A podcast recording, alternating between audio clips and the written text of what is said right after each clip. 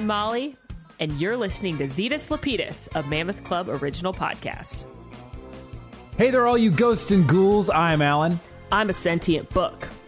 Oh, What? I'm Molly. I'm Max.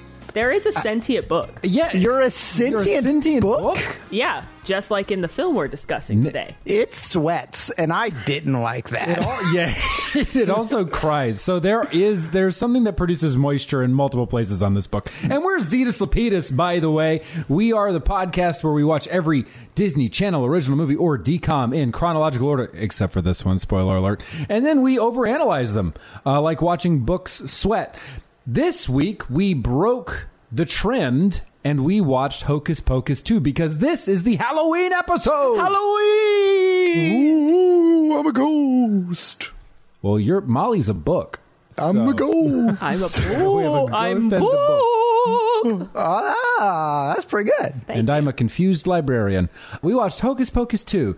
So the show info for Hocus Pocus 2 is two young women accidentally bring back the Sanderson sisters to modern day Salem and must figure out how to stop the child hungry witches from wreaking havoc on the world. Which, yeah. That's a pretty good description. I mean, IMDb has gotten better. Like, if we're jumping forward from 1999 to 2022, they've improved significantly. I don't want to. I don't want to assume anything about the folks over at IMDb, but if I were to wager a guess, they're probably a little more thoughtful about what to do with Hocus Pocus 2, a sequel almost 30 years in the making that is the highest grossing thing that Disney Plus has ever done, uh, more than they were into, I don't know, Genius, the 1999 I DCOM. couldn't imagine why. Yeah, Definitely I, good. I agree with your hypothesis. But yeah, we are watching, or we watched rather, Hocus Pocus 2, which was, I have to say, when they announced Hocus Pocus 2, I was giddy. Hocus Pocus became a cult classic, a good, a fantastic Halloween staple. So when they launched this, when they announced the second one, I was, I was pretty jazzed about it.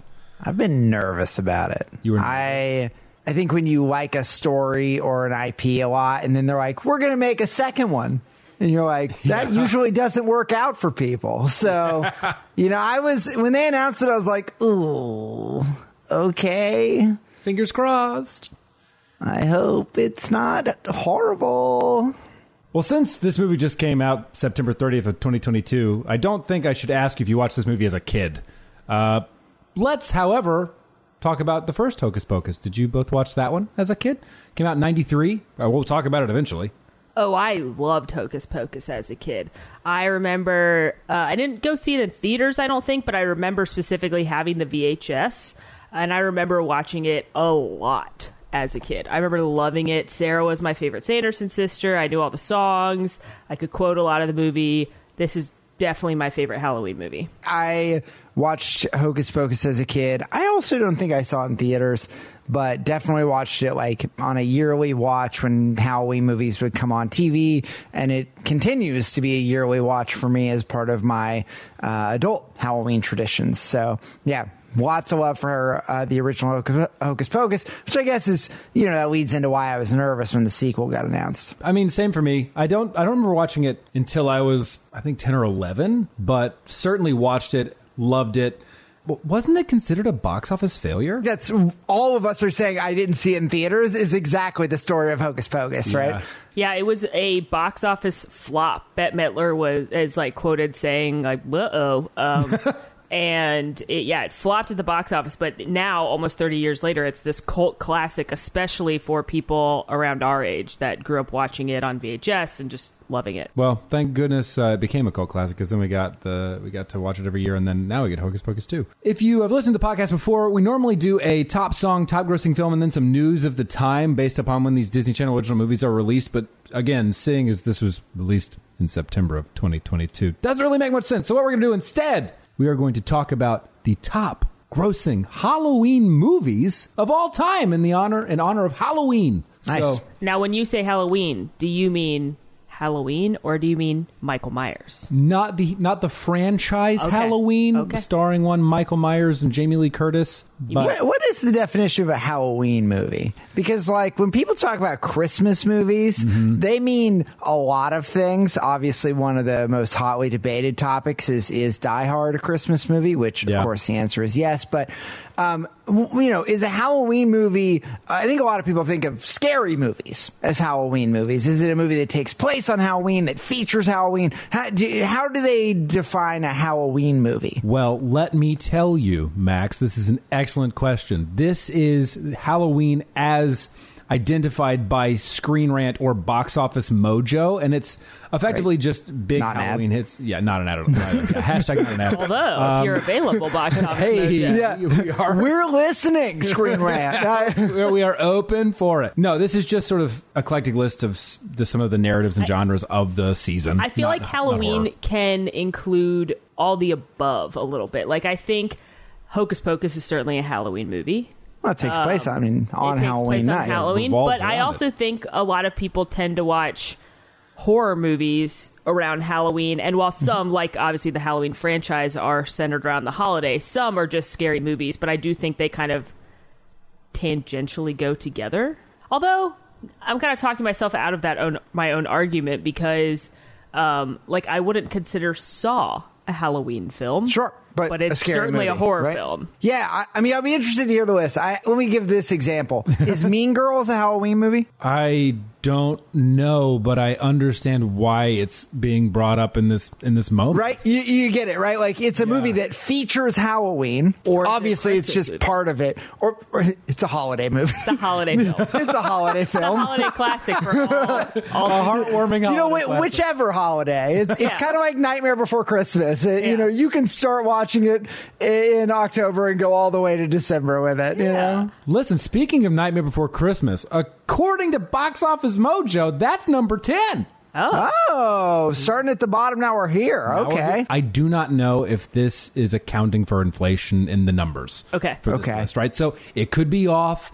I'm sure that some, some of our intrepid listeners are going to be doing some calculations. Listen, we hear you, and I'm, I would I would love to listen to your very detailed argument as to why this list is not the accurate list. However, I wouldn't. Just for the record, I, I, I, I don't care that much. Like, I, it's fun to like hear the list and like, oh, Yeah, we're let's just have wow, some- that's surprising. But like, I, just you know, if fun. it's off by ten thousand dollars, I don't, I don't What- care. what- Just to be clear, at Alan, don't at me. oh, I- no, no, no, no. At Yeah, Box don't- Office don't Mojo. at- Wait a minute. Yeah. it's Only at at Screen Rant. Alan. For the record, just at Alan. Molly and I don't want to listen to we it. don't want to listen to your nonsense. But also, I do think that's interesting that Nightmare Before Christmas went on the list because that is another hotly contested is it Halloween or is it Christmas movie? Mm-hmm. And I believe the makers of the film said Halloween, but people love to say no, it's Christmas, and Hmm. Sure. I can understand why. Yeah. But that's interesting that it kicked off our list It's Yeah. just like Mean Girls. in so many ways.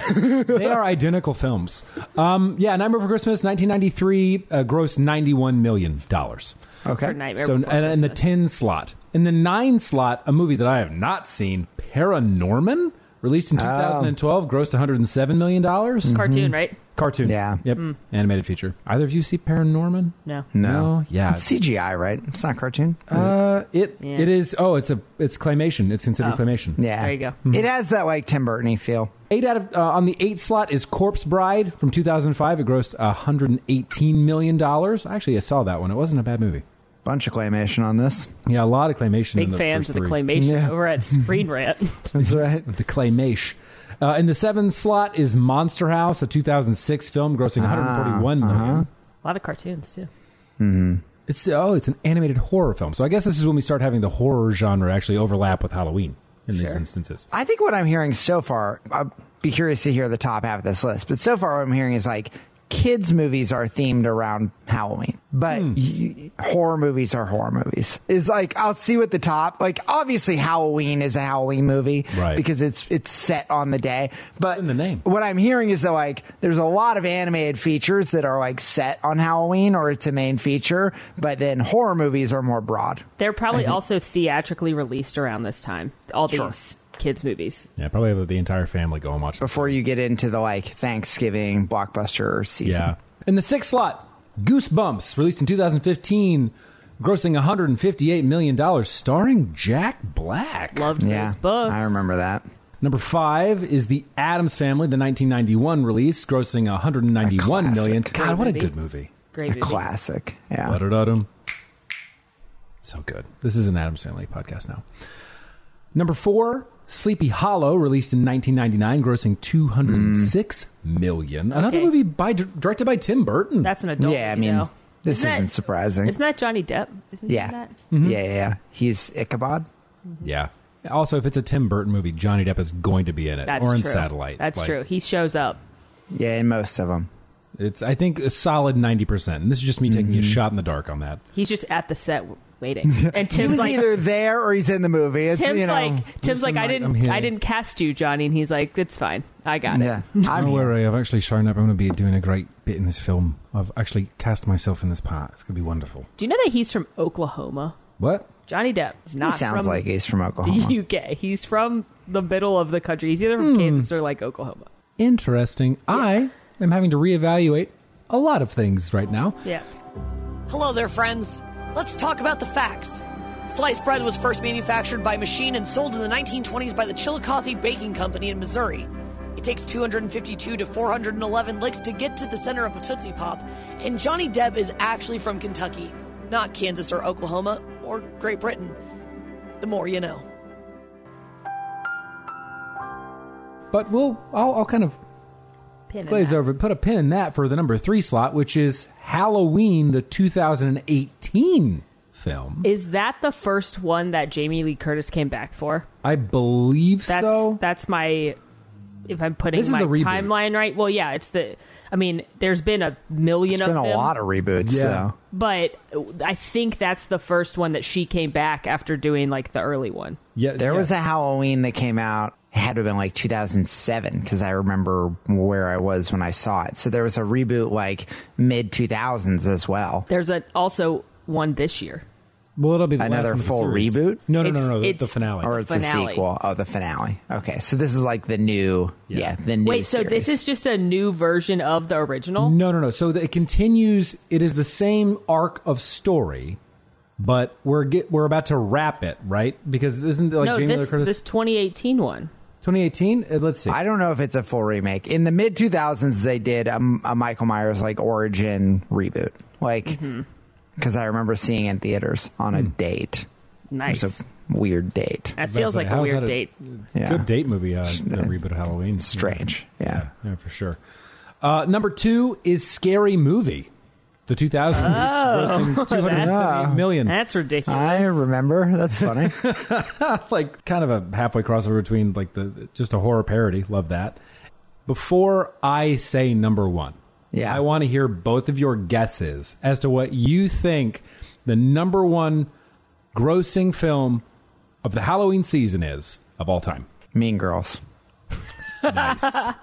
you know what, Max? I'm f- I'm full sending it. I'm, I'm here making the making the suggestion that it should be on the list and it should be number one. I appreciate that commitment you have. I don't think it's Hocus Pocus because we just talked about how that flopped. Maybe I'll say the OG Halloween, The original Halloween, the 70s Halloween. That is a good movie. Uh, you are wrong, both of you. It is Somebody's Casper. gotta be. Casper. The friendly ghost. That's the one, the 1995 release. Uh, 200 ghost. With Devon Sawa and Christina Ricci? the one and only. I loved that movie. I am shocked it's number one, but I That's pretty wild. loved that movie. That's crazy, right? It is.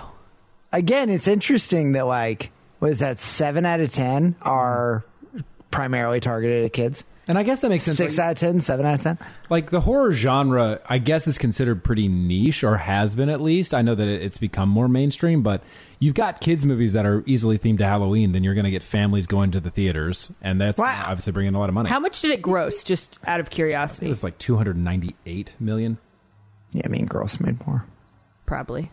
Well, if only it was a Halloween movie, uh, as according to Box Office Mojo. Yeah. I bet if we looked at horror movies, obviously the list would be very different. Mean yeah, I, mean, I, I think that's sort of my point is that like I think that kid movies will be specific to Halloween because they release them, Molly, to your point, like around this season, and it's like, oh, this is a thematic spooky thing for us to do to celebrate Halloween. Whereas like horror movies, they they'll come out in October, but they're not specifically Halloween. So when you put this list together, they just don't put them on there. I was surprised that it wasn't on the list. Yeah. Or or like eh, Scream. Yeah, and I just I just looked up it. It came out in September, but it doesn't necessarily and it made a lot of money, but it doesn't Yeah, it's not Halloween. Not It's not specifically Halloween Halloween. movie. It's just a And scary movie about a clown. Scream, I just pulled it up, came out in December. That's Yeah. interesting. Really? Yeah, and it made 173 million dollars. So these movies make a lot of money, but mm-hmm. They're just not necessarily considered Halloween. right. Huh. Sort of interesting. Well, we've all learned something. But with that, are you guys ready to dive back into Salem, the world of Hocus Pocus 2? Are you ready? I'm ready. I'm ready. All right. Let's do it. The scene opens with a raven. Children. Oh my god, I get background vocals? Hell yeah. Salem. 1653. As a raven flies across the scene, setting the all important scene as you are welcomed to Old Town Salem. I actually already need to pause and back it up Let's very it. quickly. I love it when Disney movies change the castle in the opening Oh scene. yeah. Oh, and it they was did cool. it. They That made it was good. spooky, scary castle. I love it when they do that. Yeah, That was very and I and and I mean I think it's this is a great opening for this sequel because it is a almost direct parallel to the opening of the original Hocus Pocus. Obviously, we've got the the raven flying this time around, but you get the shot over the trees, the shot over the village of Salem. I immediately was like, "Oh man, I'm in Hocus Pocus." Like it just it did a really good job of sort of immediately dropping you back into the world and giving you that like one to one pull of how these movies have both started now. And I, I really appreciate it. I, I was like, that's cool. That's It a cool way to like get back into it after 30 years. It's a good direct callback, right? Like I think that's just the directors and and producers going, let's give the people what they want and show them exactly what it was like when they were in 1993 and you were in Salem. I made mental notes of a lot of callbacks, and so I'm Yeah. going to be bringing them up throughout this. I'm sure you guys did too. But that was, I tend to go into these kind of movies with a like joy and uh I like understand that it's not going to be that good. I think like my bar is low. Like I just want to see the characters come back, and I want to like feel nostalgic. And so one of the things that I like about sequels are when they do callbacks and Easter eggs and things for you to kind of look for throughout it. So I, I made lots of mental notes, and I'm excited to to share. I think Hocus Pocus 2 knows what it is, right? I think that all three of those main actresses know what this movie is, and it's a love letter to Hocus Pocus. And I think that's that fine, fine. That's what I want, right? Going into it, I was like, great, show me all the stuff that I want to see. Which and some things that I didn't know I wanted to see, which was the backstory for the Sanderson sisters. That I thought was very cool with this opening sequence back in 1653 about why the Sanderson sisters are are the way they are, how they became witches, and they sort of answer a lot of those lingering questions that we had from this from the first one. Like, why are they witches to begin with? How did this happen? What's going on? Do they answer why they became witches, or did they just confuse the hell out of me? You tell with me. how magic works in this franchise. yeah, it doesn't make any sense. It, sense. did, doesn't make any sense. I mean, don't get me wrong. I loved young Sanderson sisters, and I thought the casting was spot on. But I have no idea how the fuck magic works in this universe. I think that my I, I agree with you, Alan. I think that the movie knows what it is, and and there are some there are some bits that they go to that I think are very funny, and I'm I'm excited to talk about them. But one thing that I think I've seen a lot in more modern movies and and TV is when like every character needs to be quippy and like every character needs to be funny and like they all have to have like that kind of ridiculousness. I was a little disappointed with the people of Salem that weren't those three girls. Because I felt like in the original Hocus Pocus, you get this really cool dichotomy of like the Salem folk are like Puritan. They are, you know, they burn the witches, very serious, very by the book. And now you've got like a woman. I mean, I, parts of it made me laugh, but the woman that comes out and like sees Winnie walk by, she's like, "That's enough for me," and like walks back inside. I was like, "Girl, same." But also, like, is that really that Salem, right? Like when they, you know, they're just so like quippy and over the top, and I'm like, yeah, that feels modern, but it doesn't feel like Salem. And I sort of like the dichotomy between the three girls who are big and, and extra and characters versus this backdrop of like a puritanical society that makes them sort of stand out as different. And I just felt like all of these characters had to be funny and and extra and and especially the reverend you know like we're gonna get a lot of that You know what is important, though? I agree with you. And first of all, did you guys know that Tony Hale played the Reverend? Who's Forky, your favorite Pixar character, both of you? great Forky is trash. I know how both of you Agreed. feel about Forky, and I just was excited that he could join us for this film. Um, for the record, I like Forky. But I think it's interesting that the Sanderson sisters invented Jello. They did. That was really neat. did you see it when they were like, "This Yeah. does wiggle," and like, She's like, I mixed this stuff together, and look, it wiggles so nice. And I was like, oh, they invented Jello. How And nice. And then I put Yeah. blood in it because who doesn't love blood? By the way, they do a callback to uh, to Mary loving blood down the line too. Like they do three more callbacks to that from her childhood, which I thought was very very well done. Are we going to count this in the single parent counter? There's no parents Or the Their no parent. dead. yeah I this is a guess. no parent counter we don't ever see a parent right Yeah, they they, they dead They, for show. they for show. specifically talk about the dad being dead, and I just assume the mom's dead too by the way that the townsfolk are like hauling off the Sanderson sisters. The main point they wanted to get across in this scene because I hear what both of you are saying, right? They are trying to marry Winnie off. Winnie is not here for it. Frankly, neither is her suitor. And the solution to Winnie not wanting to get married is to kidnap her sisters. Well, they're they're trying to take them to like a corrections. Like, yeah right What word they're am I looking banishing they're banishing Winnie because she's the problem. You know, they're establishing Winnie as the witch, which they will pay off a little bit later. I mean, we know Winifred is the main um, witch of the coven, but they're establishing Winnie as the the issue. And then they're like, well, these two are are worth saving, right? And so they're gonna like bring them in and and yeah, th- right, That's the conversion therapy. Basically, They're going to conversion therapy. yeah, Mm. and they're going to try to like save them probably through Jesus uh, and send Winnie out into the you know the forbidden wood or whatever. And of course, they all they all run away together because of a spider. That was wild to me. And it never paid off why the spider was such a big deal. Like when he gets that spider as a birthday just gift. scared- J- He's scared of they're just afraid of spiders. The eight legs of sin, right?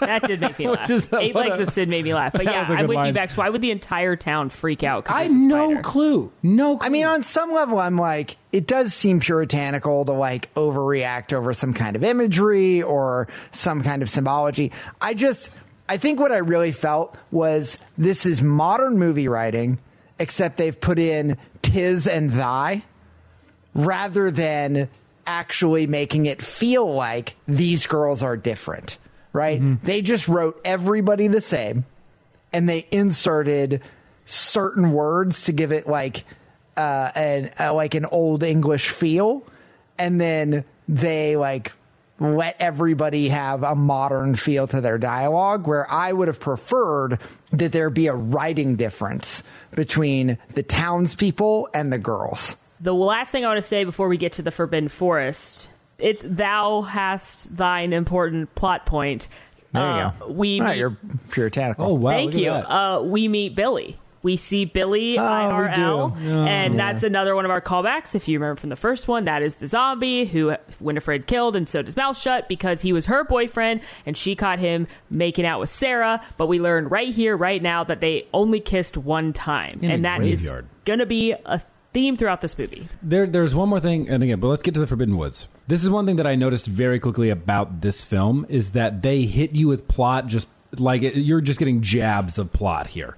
So you get into the Forbidden Wood, and then you have the matriarchal witch transform from the Raven and try to eat Sarah. Neat. two things. One, you hear "Come Little Children" being sung, so like it's luring them into the wood, which we know later Sarah lures people deep into the wood with that song. And two, one of the coolest callbacks that I saw on, on the TikTok is that uh, the witch's outfit, the matriarchal witch, it mirrors Dani, the little sister from the original's Halloween witch costume. And if you look at them side by side, you can clearly see that. So. Very that's a cool cool. callback to the Very, first very one. cool. I don't care that this character is in this movie, though. No. Like, I, to, Molly, to your point about like how magic works, I think you could have written any way for magic to have come about. Who is this person? Like I, I like you introduce her for two minutes. She has the book. When he gets the book, she disappears. We never see her again. Like I just, is it worth this scene? Like I, Delivered plot lines. What I don't understand, maybe you two understood it. They're not born witches. They're witches because they have the book. So my understanding, and this is me trying to assign logic and magic rules to this, is that the old older witch smelled Winnie and smelled that Winnie could be a witch because she had the power. Then she gave the book as a channeling vessel through which to channel the power. I'm equating this, Max. I'm going to go D and D on you. I'm equating it to sorcery in D and D. That's how I'm equating it. Um, yeah, I think they were born like Winnie is born a witch. Okay. but the book is how she learns The- spells, right? Like The book is her wand. Yeah, I'm Yeah. trying to Harry Potter Yeah. this, yeah, obviously. that'll do it. it's like I mean, I guess, but also like she doesn't know spells without the book, right? Sure. I- think about like you're born a witch, but if you never go to Hogwarts, you won't know Wingardium Leviosa, right? Like you, the book is like yeah, you could do it, but like Okay. you would never know what to say or how to flick the wand, right? Okay. The book has the info in it, but Winnie has the ability. she has the mm-hmm. magic. She innately, all three of them innately have the witch magic. yeah, but they I mean again, we're going to pay this off a little bit later, but like they don't really show that the other two do. Right. That's right? Like true. they're mostly showing That's that true. Winnie's got it and that one person of the coven, right, has this power and that those are just her sisters. Right. We, we get a lot of plot dropped on us here. Specifically, one, the woods of the altar for witchy powers. Okay, great. Definitely going to be important later. Happy 16th birthday. Take this creepy eye book. Certainly nothing plot Well, driven because here. for the 16 is when your witch When your witch powers Yep. reveal themselves or whatever. By when they said uh, you're 16 now, I went no shot. Now that girl is pretty close. She's, 15. 15, but like they made her look very young in this movie. Like she does not look anywhere near like if you told me she was 12 i would have believed it like they really aged her down with this with the whole look You get Magic Eye Maxima. No plot there. Certainly not going to be the central plot driver. Uh, you get the matriarchal witch saying a witch is nothing without her coven. Certainly no plot there. And then after all of this, establishing key plot drivers, we jump cut to the future. Salem today. Last well hold on we we have them set on fire right Oh yeah, right, right. We have we have them commit arson. You're right. Well, last thing I'll point out, last little Easter egg nugget. When they open the book, the first thing they open it to is the cat transformation spell, Yeah. which is a fun callback to Yeah, them, Binks. obviously. Binks. to banks Thackeray. Yeah. Thackeray Binks. Thackeray Binks. Yes, they set the Reverend's house on fire. They're really setting up the Reverend, right, as the as the antagonist of Salem, and they set his house on fire. To which he runs out, being like, "It's the spider." Um, Which is just You know, bro. because the that eight makes legs sense. of sin. It's the second leg, the, the leg of arson. I also going through this, and they'll establish it in the movie later. But I was like, where are we in relation to the Salem scene we saw? At the beginning of Hocus Pocus, it's 40 years. So this scene with the girls is happening 40 years in Salem prior to the Hocus Pocus opening scene in Salem, where Thackeray gets turned into uh, a cat. Cat's got my tongue. That's one of my favorite parts. Listen to them not. Listen to them not. Away, beast. Yeah, they're much more serious in the Yeah. first one. The- just Mm-hmm. those those few lines of dialogue are a lot better than the eight legs of sin. Although that is funny, and that and that woman walking out being like, "Nope, that's it for me." I, I mean, I laughed. I just, I just like the yeah. Anyway, I've said my piece. Right. So we jump to the future. We are introduced to our new protagonists, led by sort of what we see clearly as the sort of main girl. So we've got our three main girls. We've got Becca. We've got uh, Izzy.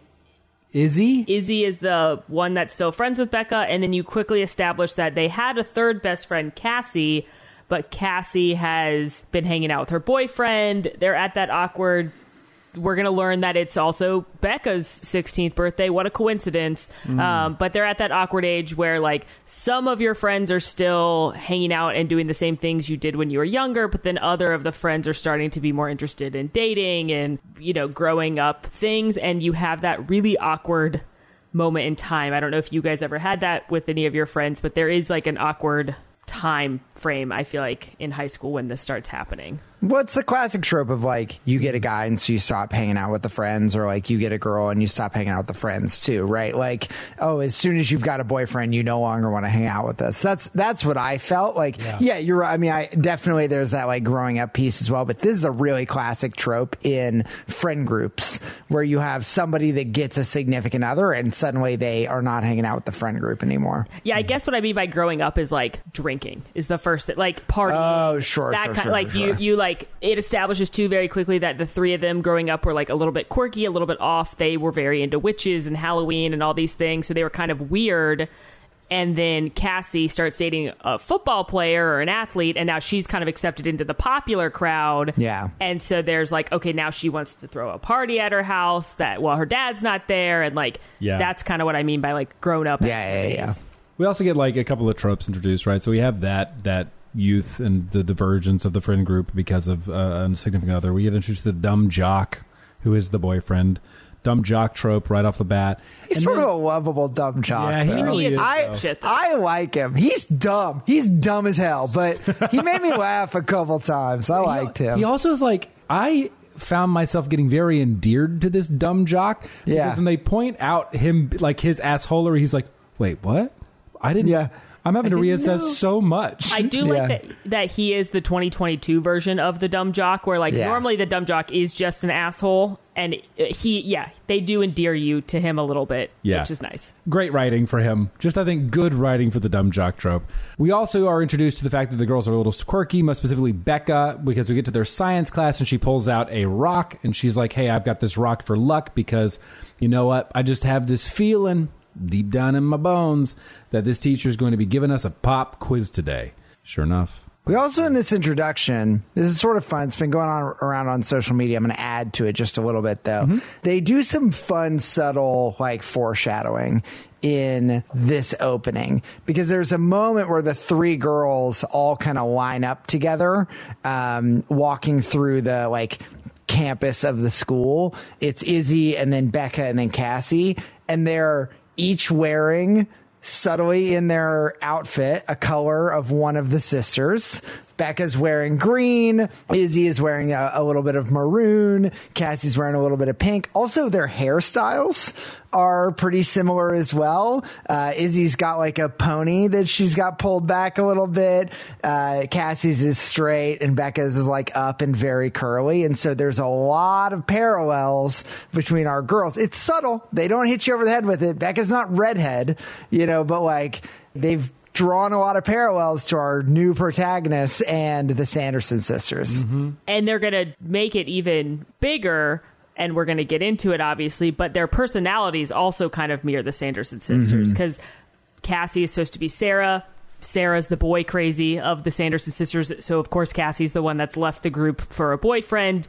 Izzy's kind of like the quirky sidekick and then becca is you're in charge witch like the head of the coven so The boss witch. yeah she's the boss witch so i i thought that was really well done regardless of how we think the movie goes, the subtle references, the foreshadowing, the parallels, that's just good writing. They did a really good job there. The crux of all this scene is intended to be we have Becca and Mike get in trouble over a, a verbal spat about the pop quiz, and Becca just muttering bean names.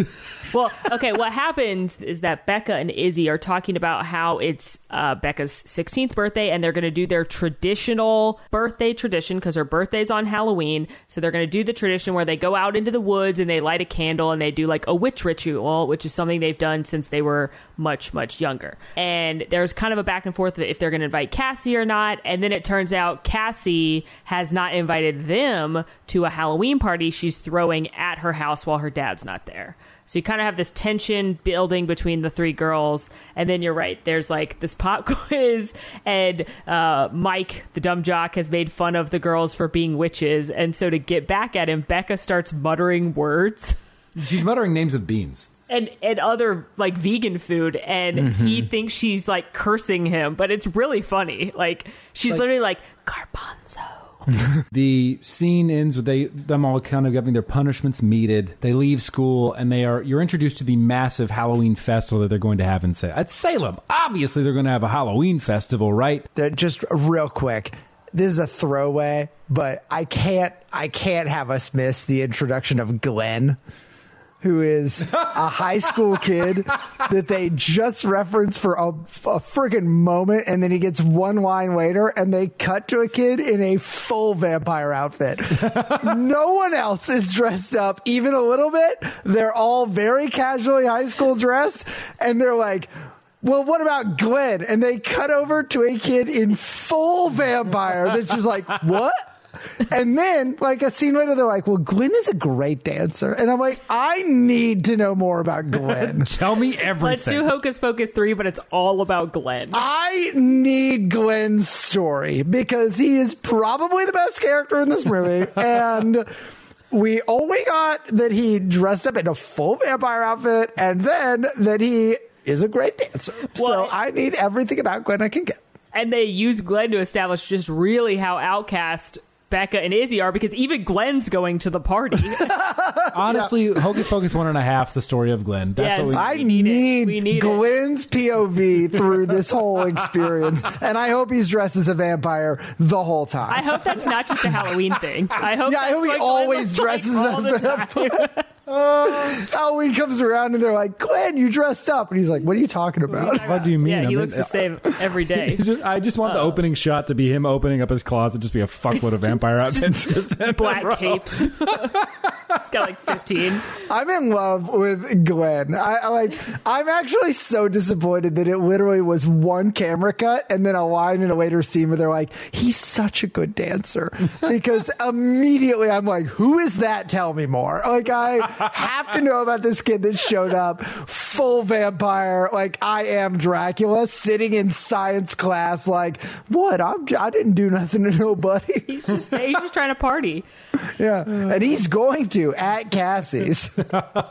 Where they are not invited. That's Fuck right. you two. Glenn is coming though. Yeah, well, he's such a good dancer. We love Glenn. So we get introduced to the Halloween uh, festival. We are introduced to the mayor.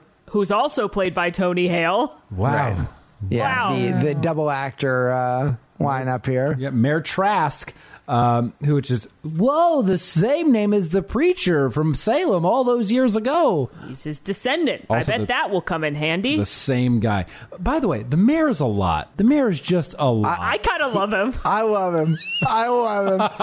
I want Hocus Pocus three, Glenn and Glenn and the mayor, Glenn and the mayor. like a buddy, a buddy buddy, cop. cop version of Hocus I hope Pocus. that I hope that Glenn is the mayor's intern at City Ooh, Hall. and he dresses like Dracula every day. And the mayor loves it because he's the mayor of Salem, so he loves yeah. it. Oh, it's so good that you're always a vampire, Glenn. Wait, what if Glenn isn't always a vampire? What if it's a different costume every day, but it's never Halloween, or it's only one time a year Halloween, and every day Glenn? It's like, what's Glenn gonna be today? Cowboy. Good for you, Oh, Glenn. Glenn. This is turning into a sitcom. All right, well, we meet Mayor Trask, and he is still like, hey, girls, like all super nice to Becca and Izzy. And it's awkward because it's like their childhood best friend's dad who they grew up with. And I remember this happening. I went to the same very small private school for all 13 years of kindergarten through senior year. And it's like you, you knew everybody in your school and everybody's parents. Yeah. And it's like to this day, my mom is friends with parents uh, of stu- fellow students, and I don't talk to those people at all. And Yeah. like my mom will be like, "Oh, so and so's having a baby," and I'm like, "Okay," like I, I literally don't care. And she, Yeah. but she's like still very close with their moms. But I love that Mayor Trask has one thing on his mind. And it's, a Sandy's candy damn cauldron. candy Sandy's apple. candy apple. apples, and I get it because I love a candy apple. Well, ever since she went on Good Morning America, like she's just she's been so I hard. like that he doesn't know what GMA is. It's no concept. Like just, she went on fancy GMA. for- It's something fancy. I don't know what. It's not like it's a major show that's been on for literally decades.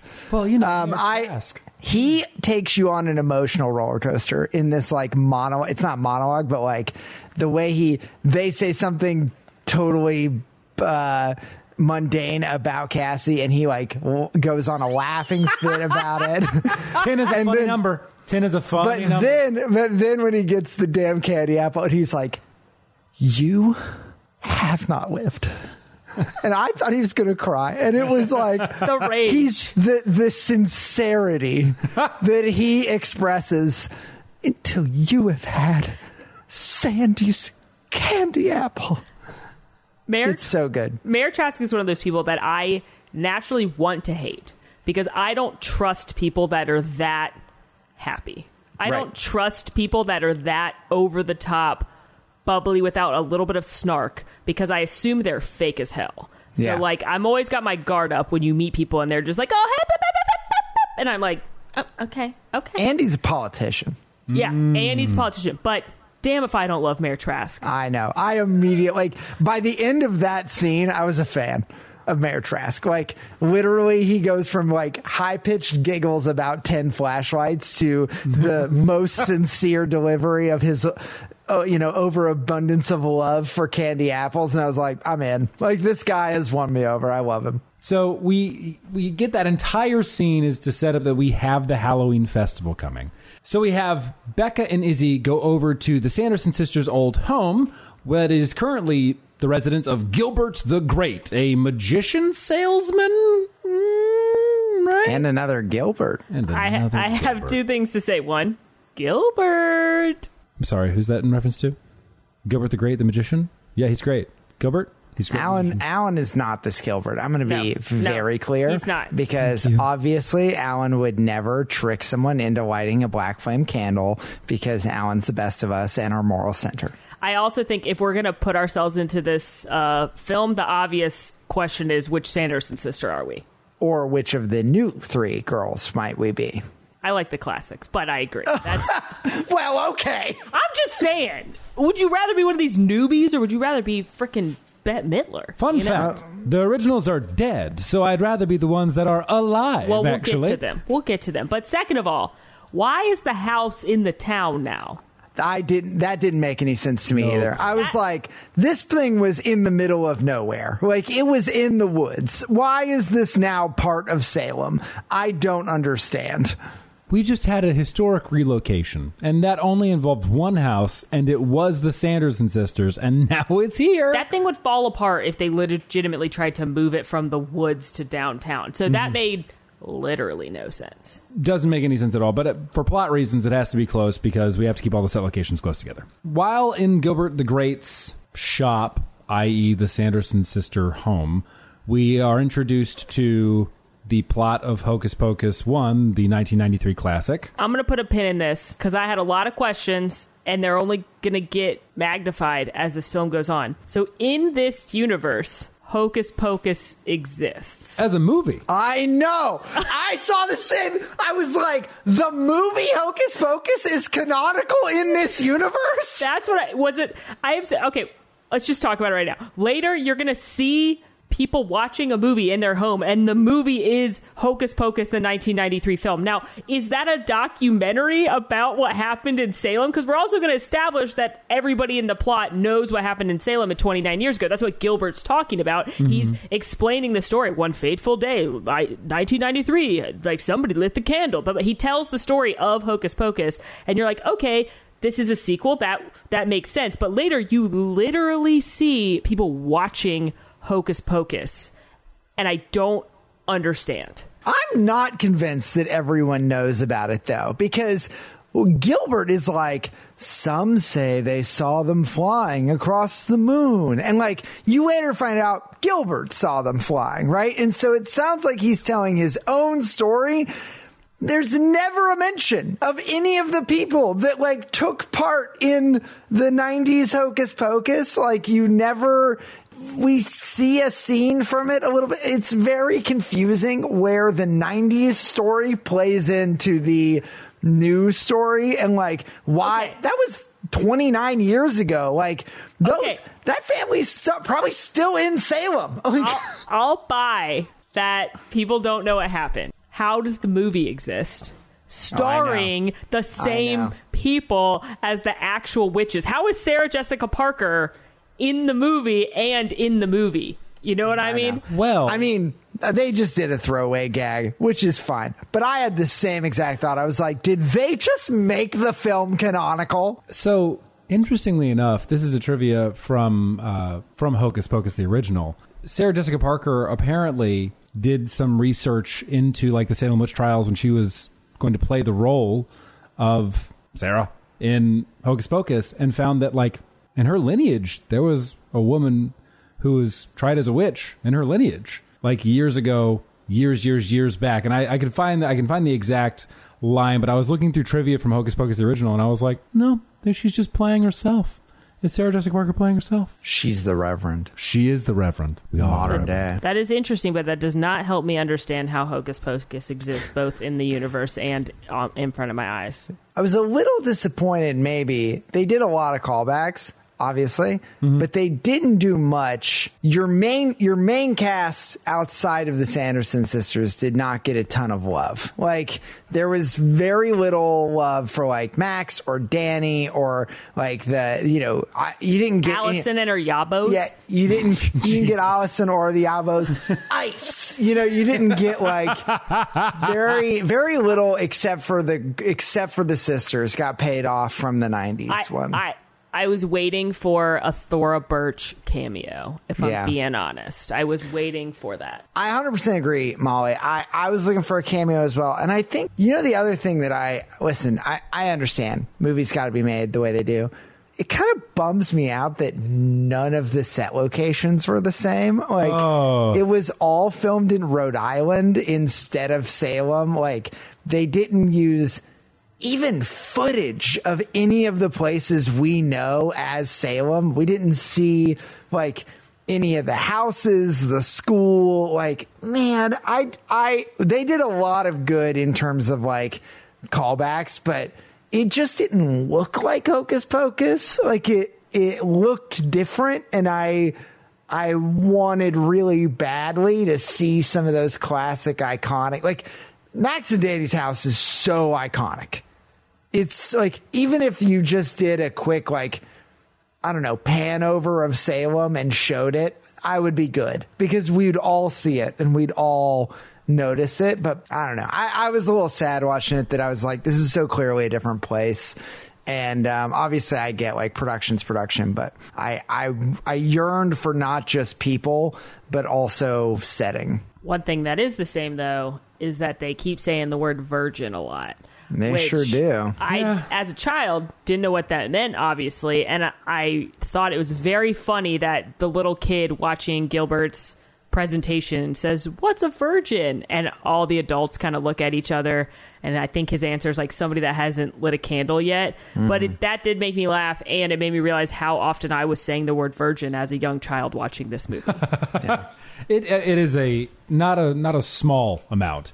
Uh, we also get a black cat introduction, which was a, sort of a, a nod to Thackery Binx in the past, which I thought was neat, and it's Gilbert's cat. yeah, they don't pay that off at all. Not I was like- very frustrated by that cat throughout this movie too. I was like, Web? stop, stop teasing something that it's not. Like, stop alluding to Thackery Binx when we know what happened to Thackery Binx. That ain't it. Like, I, I mean, He ain't the cat.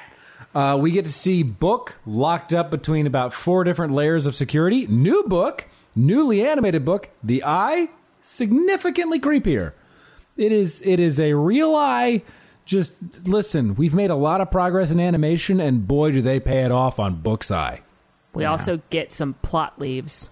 We do get plot leaves. We also get a chode looking black flame candle. It is it is a just a big God. thick boy. I mean, I thought it, but good lord. Yeah, and they, yeah, they're gonna take the thick boy to the woods and light it for Becca's birthday. yeah, They don't know it's a black flame candle. They just think it's a candle. he just gives her a candle and says, "I charged it with bullshit magic," um, because he looks like a bullshit magician, and so he's like, he's like, "Here's a bullshit candle for your bullshit ritual because I'm a bullshit magician," and then they take it to the Forbidden Woods to do a yearly tradition that just so happens to be falling on the 16th birthday. with a full ass moon in the background. Did you guys notice that? They Oh, have big moon. Izzy and Becca seated across from each other, and they're about to do their they light the light the candle, get it set. It sparks like a crazy uh, sparkler from Halloween, and then silhouette like they are silhouetted by this massive moon in the background. I'm like, oh look,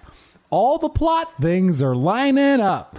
We got plot candle, we got plot birthday, we got plot holiday, and we got plot moon. There's a lot. It, they're setting the scene. Plot virgin. And plot, virgin. they're setting the scene because what happens when that candle's lit?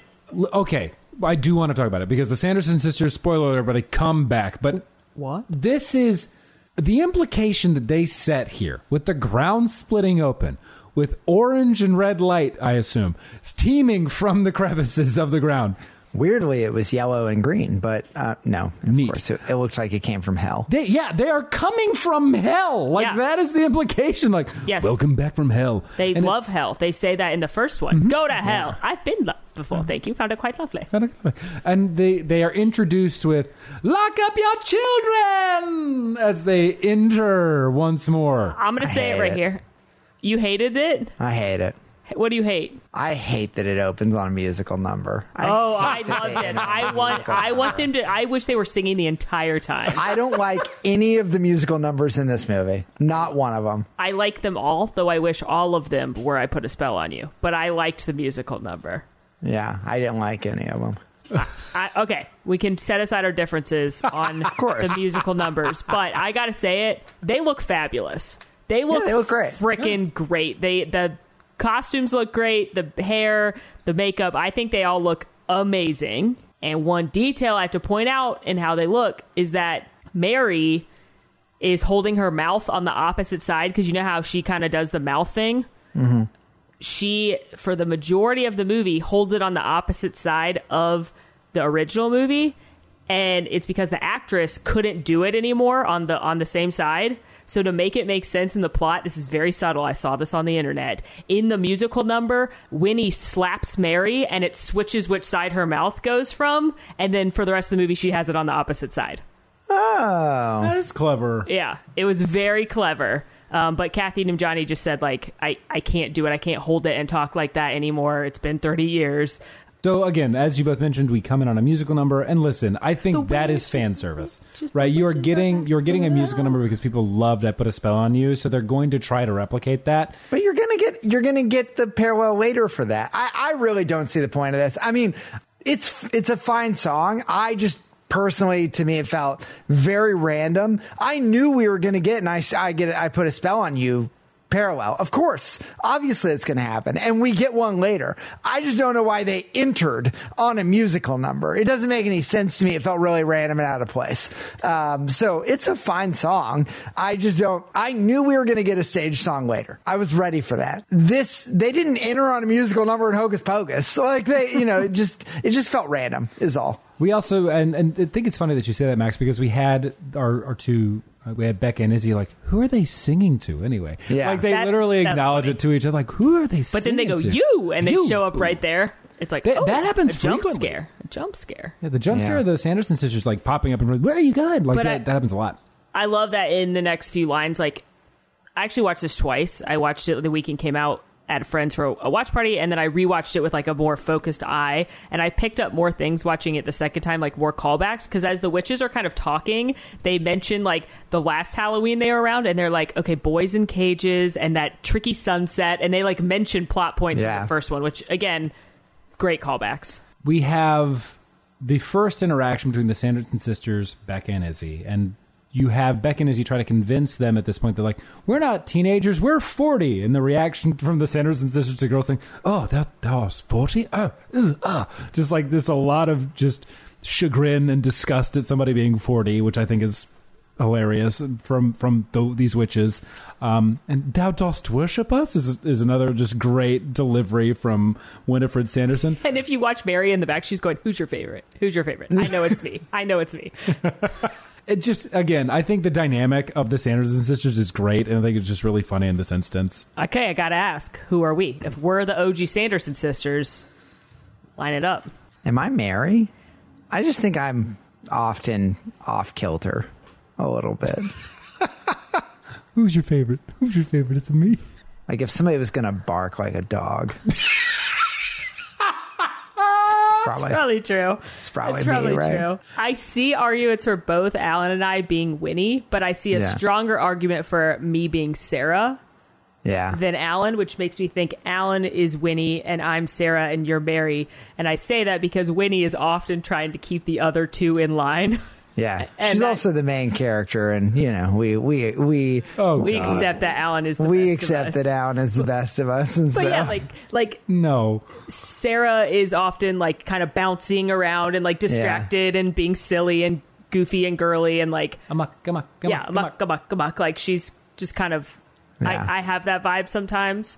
I feel like I'm Winnie sometimes with like work things. Like Sure. I'm just like get it done and and short. But I think in general, I think that's how I'd line it up. This one's not as one to one, I would say, as a lot of these trios are for us.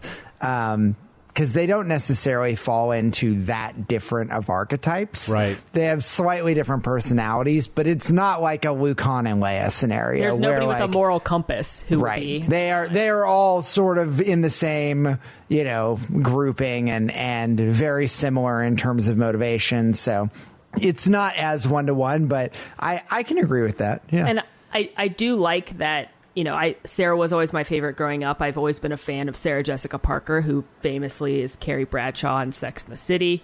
Uh, Ah, you, Jesus. you you Oh, may God. know. I actually uh, it only takes like one mention and then i figure out what's going on Yeah. uh, there was an episode of Sex in the City where Vince Vaughn You know, if I guest had to go to the starred. bathroom, this would be the time to go. No, no, this is a good one. Uh, Vince Vaughn guest stars in a couple episodes of Sex in the City when the the quad go out to L.A. Uh, Vince Vaughn is also famously in one of my favorite comedies, Wedding Crashers, alongside Owen Wilson. Owen Wilson is, of course, in Armageddon. Also in Armageddon, Jason Isaacs, who famously plays Lucius Malfoy in the Harry Potter series. One of my favorite characters in the Harry Potter series, alongside Jason Isaacs. Dame Maggie Smith plays Professor Minerva McGonagall, and Dame Maggie Smith also plays in one of my favorite films from the 90s, The First Wives Club, alongside both Bette Midler and Sarah Jessica Parker. oh there you go we made it And this is the first time I didn't have to look anything up. I did that oh one you just knew it all out of my noggin. that's pretty good I wanted to get to First Wives Club because I fucking love that movie. yeah And I was like, okay, I know every episode of Sex and the City inside and out. Let me think who guest starred on it, and then it just yeah rolled yeah, from there. yeah. You've been Armageddon, the part of the show where Molly, by no one's urging, has found yet another way this decom can be tied to the smash hit Armageddon. Don't tell her to stop because she won't. Good stuff. Well done. Thank you. Well done. Really proud of myself for that one. You know what else was well done? These uh, these two girls diverting the attention away from them as you know teenagers and bringing the Sanderson sisters to the main town of Salem to the beautiful apothecary known as Walgreens. walgreens How yeah. much do you think Walgreens paid to be the apothecary? Oh, a apothecary? ridiculous I always amount. think about that when I watch movies and there's like very clear ad placement. I always think how much they were like. Was there a bidding war between CVS and Walgreens? Yeah. It's so funny you say that, Molly, because I really wanted some product placement in this next scene. Um, as Becca has told the Sanderson sisters, listen, you don't need, you don't need to eat children. You don't need to drink souls. I got great news for you. They put them souls in lotion. They already prepackaged that for you. It's anti-aging and you're going to be good to go. And all the Sanderson sisters are checking out all the lotions and, uh, you know, enjoying them for all of the souls of dead children that are in them. And I wanted, I would kill if it was like, well, which one's the best one? Well, Aveeno, now with more dead kid souls. you know, like, I, Aveeno, now featuring more dead children. Like, obviously, the implication of the product placement is no good, but I, it would be bold if some lotion company had been like, feature me, put me in there, and maybe vaguely imply that we got dead kids in our lotion because I'm in. like I mean, I use a I use a primer called Babyface. It's it it makes so much sense. Hello. Yeah, well, like when uh when Mary picks up the face mask and it's like newborn children and then eats it because that made me actually cringe in my seat. I gotta say though, I love the trope that we get to see a few times. I love the trope of someone from another time coming into modern times and seeing Oh, yeah. technology. I think it is so funny and you can do so much with it. So And they do. They And- they use it throughout and they do it really well. They they really nail it, I I, think. I love that they believe she really is a witch because the door opens for her. Yeah. And I love that they it says anti-aging or like more youthful glow. So they're literally like drinking lotion Yeah. and makeup remover and all these things. the the phone filter, right? They get that Mm-hmm. selfie taken, and it's got like a, a Snapchat or an Instagram filter on it, and they're like, "We look amazing." so good. It it's so good. They keep they again they keep playing it up and they keep doing it, but uh Yeah. it's I love that trope and I'm glad they did it multiple times. well, one of my sorry. Retinol. What a oh, yeah. lovely what a child's lovely name. name. Oh, and they go, wait, what's the line where Oh, I love Fluorescent. yeah, I think I knew her. I know.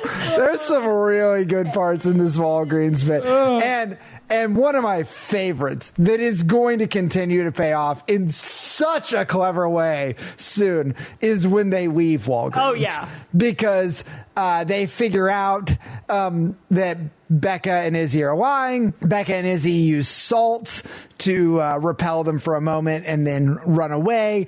And uh, the Sanderson sisters have to uh, go after them. Of course, they need something to ride. Of course, Winnie gets the only broom, just like in Hocus Pocus 1. Of course, Mary and Sarah need something weird to ride on. Famously, uh, there's a vacuum cleaner in Yep. the first Hocus Pocus and a mop. This time, it is a Swiffer wet jet and. Roombas, which I was so delighted by. I uh, loved that they used Roombas. it's the 2022 version of a mop and a vacuum. A And hundred percent. I, I knew they would do that joke. Like, how could they not do that joke where they ride something weird?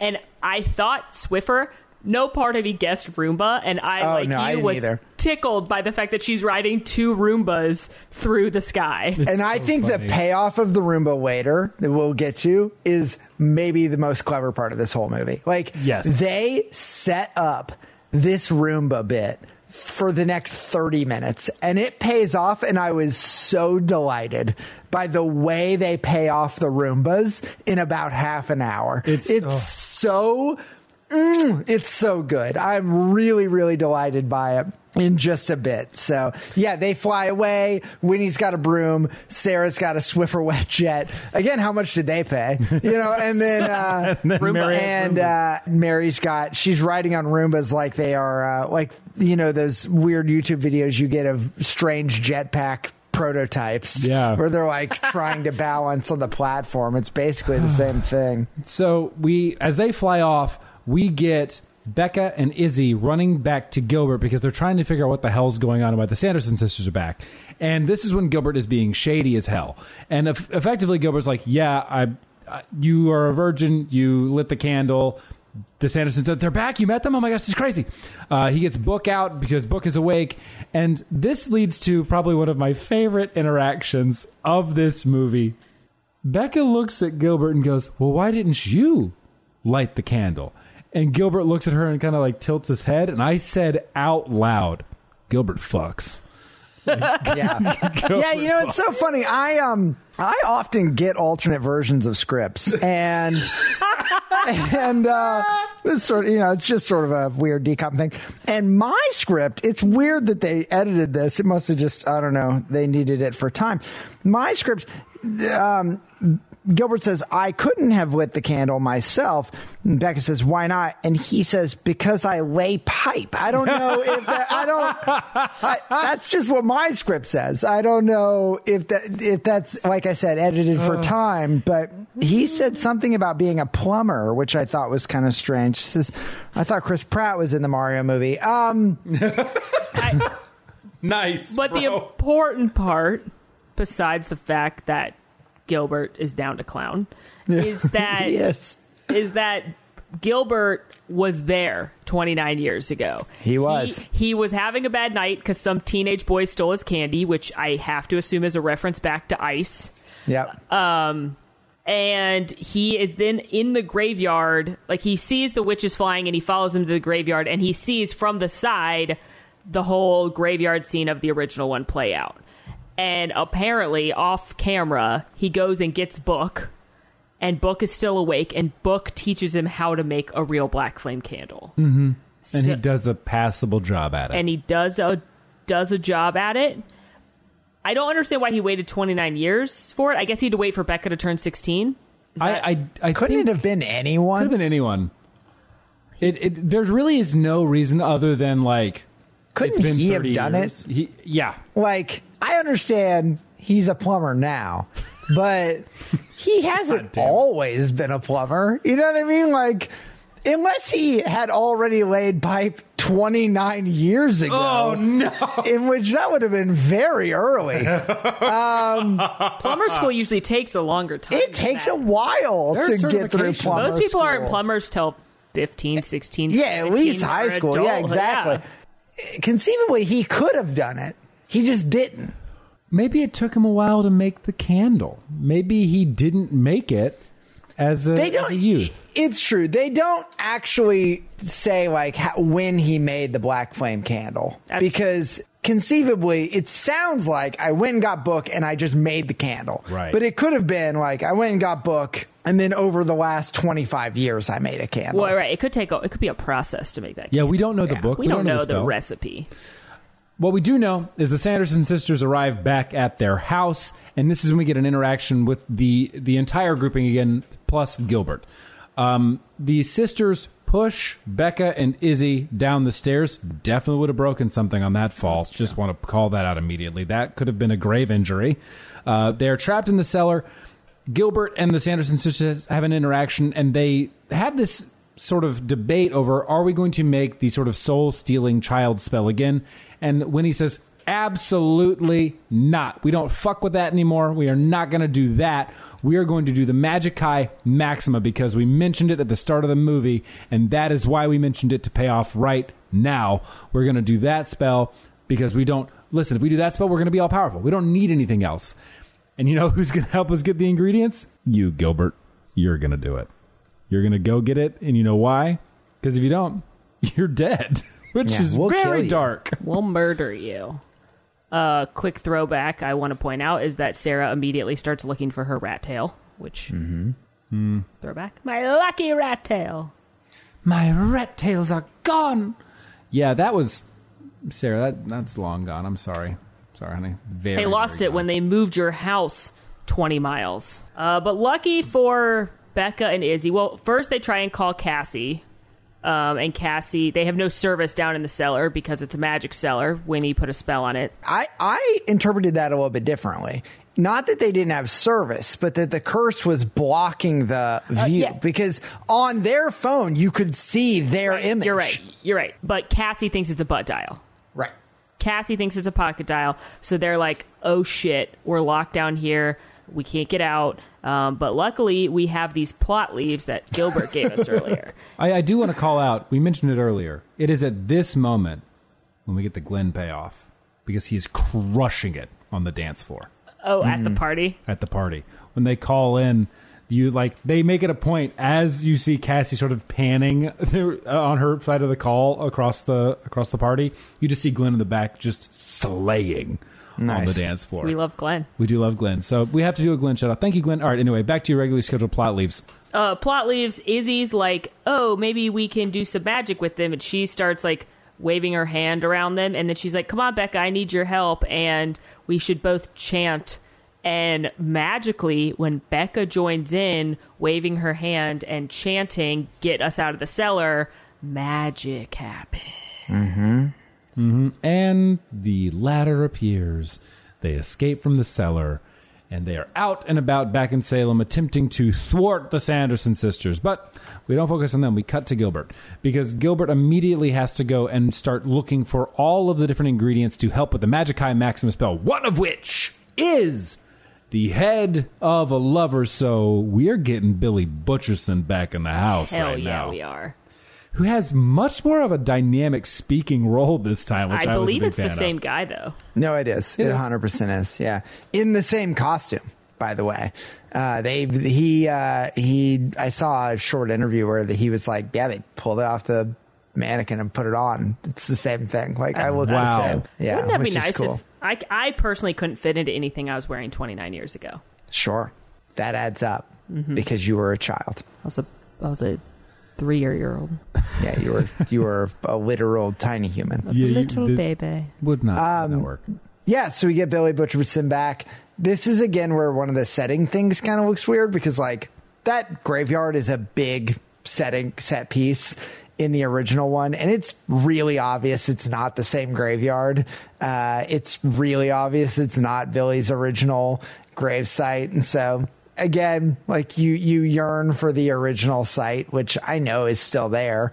Um, they just didn't film there, but Yeah. we do get Billy back. We do, and we get the adventures of Billy and Gilbert because they go on after Gilbert convinces Billy that we're actually trying to stop the Sanderson sisters, which Billy is very enthusiastic about, and the two of them continue to go and gather all of the ingredients for the Magic Eye Maximus spell. At the same time, Well, I, I just want to point out he also promises to tell Billy the tell the world the truth about Billy because Billy's whole existence has been that he was Winifred's boyfriend, and he reminds us very quickly that they only kissed one time. So Gilbert says, "I'll I'll right this wrong and tell everyone in the world that that you weren't her boyfriend." That's right. So they will they'll do that. Uh, at the same time, we have Becca and Izzy running around trying to find the mayor because they realized after listening to the Sanderson sisters that they need the blood of an enemy, which Mary is very excited about. A callback to the opening scenes when she put blood in the Jello. Um, and the way that they distract the mayor from getting his candy apple, which he's very excited about, is by snitching. By snitching real hard on Cassie and the party being thrown at her house. Now, do you call foul on this, either of you, or are we in favor of the snitch? I gotta know. I mean, if you're trying to make sure I don't get murdered by a bunch of witches, you can snitch. Yeah, that feels that feels right to me. I, I agree. That's the litmus test for this. Is like if my life is in jeopardy, maybe snitch. Yeah, normally snitches do get stitches, but Yeah. This is a preventative measure, preventing stitches or worse. yeah.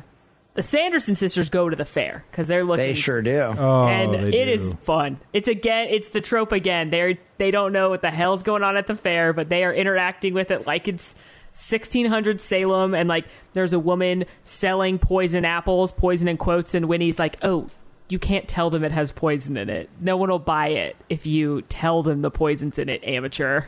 right. The- the- yeah, and ultimately they enter a Sanderson sister contest on the stage, which is just wonderful. I just thought that was so funny. Is to just like now this you've turned the Sanderson sisters into this tropey thing. Again, how they fit in the universe is, is inexplicable at this point. But don't care because now the Sanderson sisters are competing against a bunch of other Sanderson sisters cosplayers and this is when I think everybody watching this is like, we get the big number. We are about to get the stage show. It's going to be wonderful. Yeah. And I like that you get a variety of Sanderson sister. Tr- like you get some high school kids, you get like literal drag queens, like Ginger Minj, like famous drag queens are, are one set of the sisters. And it, it gets awkward because they don't win the contest. uh, but yeah, this is when we get our, our song and they sing one way or another. And I just wish they were singing I Put a Spell on You. Yeah. This is this is what I was gonna say. Obviously, I know that we're gonna get a musical number. I was looking forward to the musical number. And then it happened, and I thought, why this song? Mm-hmm. Why one way or another? Like So my question to you all, I put a spell on you, is the perfect song, right? It's the perfect song because they're witches and they're putting a spell on them. It's the perfect song because it's a good spooky number. It was great in in terms of the the way they work the spell in. It was just the perfect number. Obviously, we can't do the same song again. But this song felt really random. So my question to you is what would have been a better song? Ooh. Ooh, I have two, two in mind. One is I would pull from another cult classic, Rocky Horror Picture Show, and do the time warp. I think that'd be hilarious. And then I would also love to hear if you're not going to do that cult classic, I would also think you should do um, somebody's watching me It's a good yeah, song. because they're looking for It's a the good mayor. song. I, I think both of those are great. Time Warp is an, is an excellent suggestion, uh, and somebody's watching me often played during Halloween. Uh, it has that kind of spooky feel to it as well, and both, you know, uh, they they both maybe don't necessarily work narratively in the way that I put a spell on you do, but I think that thematically they feel more connected than one way or another. Molly, do you have an idea? I think thematically, like thriller would have been really fun. That was mine as well. Yeah. Uh, I again, I don't know that it makes sense the same way, but I think thriller is, I mean, the Halloween song in my opinion. And I thought that because the next thing we get after they sing it is that the crowd marches toward the mayor, right? And I was like, what an opportunity. It is very similar to the march in Thriller, like the way that the the dancers all dance. Um, Yeah. I do know the entire Thriller dance, in case you were wondering. So I, I knew I that would think dance nothing move. less less uh, than Yeah. that of you, you know? It's true. I've seen it be played out before. I love that the Sanderson sisters also call out how inefficient the dance movement is. Like they get mad and like they why like this is going so slow. Like they literally talk to each other like this is this is wildly inefficient. Why are we do? We can fly faster than this and find him faster. Leave them. I do Go. like that. I also like that one of the zombies notably has the Madonna costume that Yeah. the mom from the first movie had. Yeah. Uh, and they do they do say the same spell. They work the same Yeah. spell into one way or another. But yeah, I think there was a better song choice to be had. I can agree with that. You have to wonder. This is a Disney Parks cut for you. Mm-hmm. You have to wonder if they had already gotten the rights for it because it's in Guardians of the Galaxy Cosmic Rewind, Oh. and they go, "Yeah, we'll just use this guy twice." I mean, you you say that, but Disney also has the rights for somebody's watching me because they play it at the Halloween party. yeah, that's true. So That's true. And I can't imagine it's going to cost a lot of money in licensing to get the time warp. or Thriller. Okay, that is going to take a Thriller, I feel money. like could take a lot, but I don't know. It's hard to say. I just, yeah, ultimately. I, I'm happy we got another number. I did feel like this is a damn random song choice for this song for this number, but I wonder if part of it, and I guess I wonder if part of it has to do with their singing abilities. Like, I don't think Sarah Jessica Parker or Kathy Najimy are really musical. And if you notice, they don't really sing. They kind of just do the like little, I'll get you, I'll grab you. Like, they just do Yeah. like that. And in the original, they always just kind of were the backups. Yeah. So I wonder if it was like, what can Bette Midler still sing? Uh, yeah, yeah, that's super fair. very. And I, I bet Bette Midler probably was given a host of songs, and she probably narrowed it down and picked from them. related, I want to hang out with Bette Midler. I watched a bunch of interviews with her, and she just seems like just a delightful person. Oh, a hoot, not nay, a hoot and a half. I just want to, I just want to hang out with Bette Midler. I think. So the citizens are zombie marching towards the mayor, who has gone and busted the party at this point, and then come back to the festival. To very, get his very, damn apple. very, very quick party right. busting. We have a throwaway line where the Sanderson sisters are saying they're chasing the village idiot, and it cuts to Mike. Yeah. That's funny. I was like, that that's was funny. amazing. I also like again Team Bear here when all the zombies come up. He just has gotten his apple, and he's like, "Oh, are we doing a flash mob?" And he's like really into it. Like I also love him. I like that they say it's so inefficient and yet the zombies immediately get to the mayor and surround him and have him. And meanwhile, they're like flying around chasing Mike. Like they, if they would have just followed the town, they would have had him. Like it, it would have been so easy. Uh, yes, it's just a comedy of errors. But what they do end up getting to is to the mayor's house. Where yeah, Becca and Izzy have gone to Cassie's house. Cassie's mad because she they busted the party, and they're like, "No, we had a very good reason." And then we get yet another Sanderson Sisters beat 2022 technology uh, bit, Oh, which is Siri. great. They're terrified of There's Siri. uh, it's Alexa. It's Alexa, and they're yeah. like, "There's a woman in that box." It's so good. I really like the Alexa bit. That was very funny. It is so good. Uh, we also have protagonists in this, particularly Becca, who's actually smart, right? She's like, "You're looking for this? I've got the only like, what is it? The essence of some leaf here. I've got the only essence of this leaf Juice. remaining. It's it's Oh, a it's juice. a uh, like a fruit juice of some Yeah. kind, And like a berry Dis- or something. in a Dasani water bottle, and she lures the Sanderson sisters, and they're eventually entrapped in salt. So they're trapped, captured in salt because they're the essence of evil, and salt repels evil. And the mayor comes home, sans apple. He's so sad. He's very sad. So sad. he But- lost it in the flash mob. two things. Did you guys n- catch the call out, the callbacks right here when the mayor comes home? There's two. One, when the mayor comes home and he has his headlights on, the witches freak out and they're like, Oh, it's yeah, the yeah. sun, it's the sun, which is how Max tricks them in the first one. And then this one is very funny. Uh, one of them goes, Oh, it's not the sun, it's a tiny bus. And it's because they don't know Oh, what yeah, a car yeah. is, but they learn what a bus is in the first Yeah, one when Sarah good. drives the bus. That's good. Yeah, those are fun callbacks.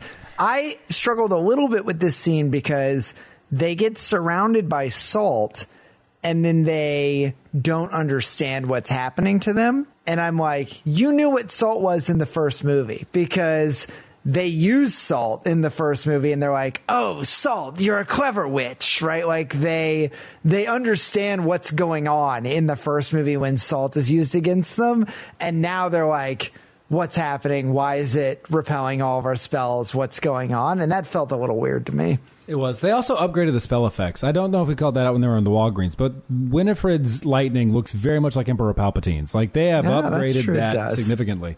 Uh, maybe because the studios are now the same. So they're just like, take his lightning, give it to Winnie. They are repelled. The mayor gets back home. He. The mayor actually does do a, a call out to Walgreens. He's like, "What Walgreens doesn't have their lights on because Yeah, they had that was already shut funny. the lights out." He's like, "I And hate to pick it- this in the dark. It could be a caramel matzo ball for all I know, but I'm gonna enjoy it." He's, I just love him. He's so good. He's such a good character. Oh, I love it. Also, he yeah, they're in his garage and he freaks out about it, and then finally he's like, "I'm going inside." Like he just he doesn't even care, right? Like Actually, he's he just ma- like, "I'm done," and goes inside. He makes a great line where he goes, "All right, ladies, the party's over." And then as he's walking away, he goes, "Older crowd than I expected." Mayor is a classic. Oh God. He really is so good. We all uh, so a lot happens in this next sequence, and one of them is a payoff that you mentioned, Max. So I'll, I'm gonna just I'm gonna hand that off to you. But what we get prior to that is Billy finds out that Gilbert was tricking him, trying to actually help the Sanderson sisters Gil- because Gilbert's double crossing everybody. Yeah, Gilbert, everybody. Uh, and the last thing that Gilbert needs is the head of a lover. So he puts Billy in a headlock and yoinks his head off. He does. And we get the the classic callback to Hocus Pocus, where Billy spent the majority of that film trying to locate his head. Poor Billy. Poor Billy. Uh, and Gilbert trots away carrying his head like a football. Uh, and then we cut back to the mayor's home. this feels very similar to the bit in the original Hocus Pocus, where it feels like the Sanderson sisters are taken care of, right? Like. Uh, almost paralleled by the the car lights showing that they've escaped. That like you know the that Becca and Izzy are like I'm gonna we're gonna tell our parents we're sleeping over at Cassie's. We're just gonna watch, but they're trapped in the in the circle of salt. We're good to go. Like we're just waiting until sunrise at this point. Max goes home and and they're like it's taken care of. The Sanchez sisters got burned in the furnace. So Like we're done, right? And then the Roombas come, oh. and they come around the corner and I saw it coming from a million miles away once they round it. was so good that they're like, they don't like it being dirty. And so they just come over and clean up the salt. and so the Sanderson sisters can escape. And I was like, that's the best freaking payoff in this whole movie is that you use the Roombas to fly. And now half an hour later, they are solving the salt problem is chef's oh, kiss payoff later in this film. I was so delighted by that. So the Sanderson sisters escape, and we go to the woods. And as the sisters escape, we get an, the the first sort of real and overt showing of Becca's powers. Because as they fly away, Becca throws her hands up into the air, and like her her hands sparkle. I'm gonna say blue, and look to both of you for blue is correct. Blue is But do- correct. Don't they steal Cassie? They do steal Cassie. because they, They steal realize Cassie. Cassie would also have the Reverend's blood. Mm-hmm. Yeah. So she has she has plot blood. She has plot blood, and Izzy and Becca have to go save Cassie. Right. So we wind up back at the woods where we have all of the ingredients gathered. Winifred, Sarah, Mary, Book are about to cast the Magic High Maximum spell. By the way, Book is having none of this shit. Book doesn't Yeah, want to cast that Book spell. Book doesn't wanna cast Book it. is a sentient being. I also thought this was clever when they flip to the Magica, uh, the Maxima spell. They say out loud it has to be chanted seven times, and they make a bit of that of like, oh, if you mess it up, you got to start over. And so as Becca and Izzy arrive, they've just started, and it's a really clever way of being like, you've got a little bit of time, like. Yes, the casting has started, but it makes sense that they've got a bit of time here to like make their move because we already know they got to chant this spell seven times and they set that up a little bit. Like, I thought that was a really clever setup that now is going to pay off through this scene as they've got just a moment to breathe, even though the casting has started. And we have the confrontation begin with sort of a witch powered dick measuring contest where Becca shoots That's exactly how I describe it.